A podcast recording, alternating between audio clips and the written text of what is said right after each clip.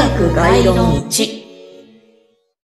はい、始まりました。推し学概論1。私立総合推し大学文学エンタメ学部准教授のミキ・イン・ザ・スカイです。はい。同じく専任教授の楓です。はい、よろしくお願いします。よよろしくお願いします。この配信は推しについて深く学んだ我々二人の教員が毎週皆様に短い講義を行っていきます。はい。はい。さあ、まあ、すっかりお正月のムードも落ち着いうんてっていう時期になってきましたね。はい。もうとにかく寒い時期でもあるんですけど、寒いですね。うん。なんか暖かくなるような話題とかありますああ、かもうそうそう。体は冷えても心はいつでもホットなんですよね。これがね 配信される頃にはね、私、フリーの、あの、オーケストラコンサートっていうのにもお行き終わってるところですね。おいやー、楽しみ。み。あの、フリーはね、本編とかキャラクターももちろん大好きなんですけど、同じくらいにはい私、音楽も好きなんですよ。で、はいサントラももう各シーズン、シリーズごとに持ってるんですけど、もう聞いてるだけでね、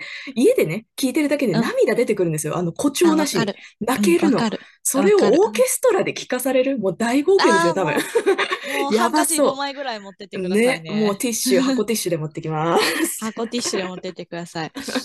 まあ、それでは早速講義の方参りましょうか。はい。はい。第8項目ですね。担当、ミキ先生です。はいよろしくお願いします。お願いします。はい。今回も引き続きドストエフスキーの生涯を取り上げていきたいと思いますお。前回、はいシベリアで銃殺刑になったドストなんですけれども、皇帝から恩赦を受けて5年間の服役に減刑。で、はいそこから、えー服役を終えて戻ってきたドストを待っていたのは、なんと、えー天国ではなく借金まみれの日々でした。というわけで、ドストはね、その監獄、あのーシベリアで流刑中5年間の間に、あの、本読めなかったんですよ。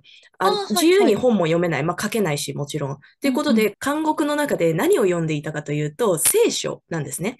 で、んだから聖書をその時隅々までこう読み尽くしていたから、後年のドストの作品って結構聖書の話題とかキリスト教の話題たくさん出てくるんですけど、まあ、そこで培われたあの知識だったりするんですね。もう心の清らかな状態で、だから要はあの監獄から出てくるわけなんですよ、ドストが。ね。心の清らかな状態で戻ってくるんですけれども、属性に戻った、まあ普通の生活に戻ったドストが、に待ち受けていたものは何かっていうと、借金まみれ。なんで借金したかっていうと、もう自業自得完全なる賭博とかギャンブルにはまっちゃったんですよ。ギャンブル依存症って、現代でもたびたび話題になってますけど。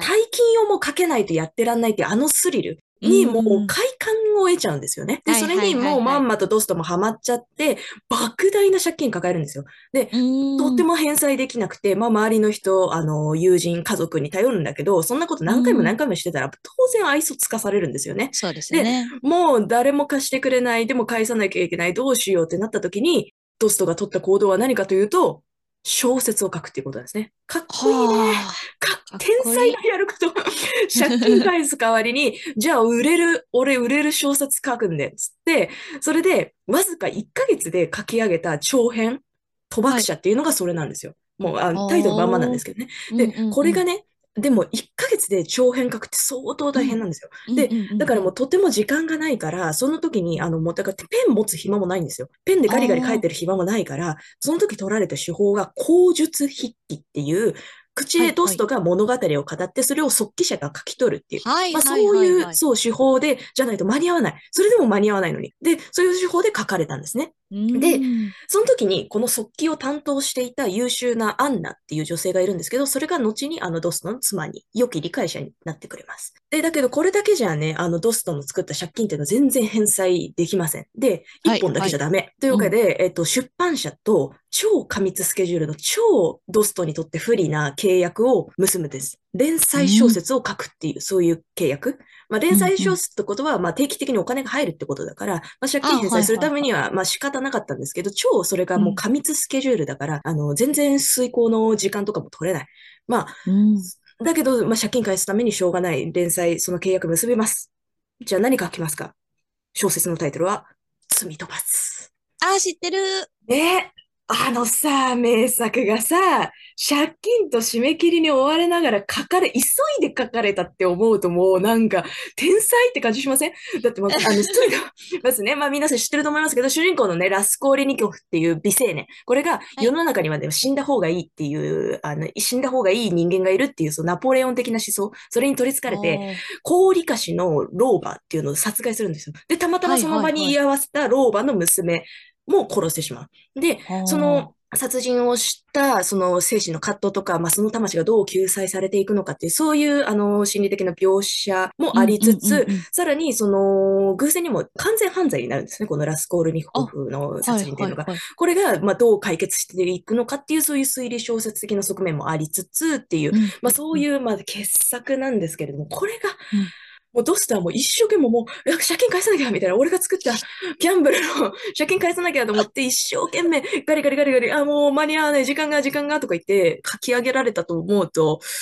な、世界って何なんだろうって思いますよね。もっとじっくり考えて書いてくれよって思いますよね。で、まあ、そんな感じで、まあ、あの、ドストはね、精神病と、あとは借金等に苦しめながうんうんら、あの、傑作を書き続けて、まあ、最後には最大の傑作、カラマーゾフの兄弟っていうのを書き上げて、1881年の1月末、まあ、今のちょうどこの時期ですけども、その時に亡くなります。で、まあ、その墓碑には、ドストが読んでいた聖書のヨハネによる福音書の一節が刻まれていると。まあ、こんな感じで、あ、もう全然足りないですけども、もう時間切れなんでね、終わりなんですけど。あードストの一生は終わります。とりあえずまあ、今週の担当は以上、三木先生でしたということで。はい、ありがとうございました。もっと細かいこといろいろお話したかったと思うんですけど。そこね、もうちょっと行きたかったですね。ですよね。ドストの一生、ドストより駆け抜けた感じが今すごいありまうん駆け抜けた、駆け抜けた。だから全然ちょっとまだ伝えきれてないかな。これ2回で終わらせて本当はね、つもりだったんですけど。というわけで、えっ、と、次回の開講日、1月22日日曜日です。はい、はい担当教諭は楓先生、どんな話題になりますか、ライブツアー、えっ、と、カネレードドームツアー、冬の18歳にはいは参戦したので、い。そうですね。ちょっとその感想をお伝えしたいなっていう予定ではありますけれども、はい。さあ、果たしてどこまでまとめられるかというところで。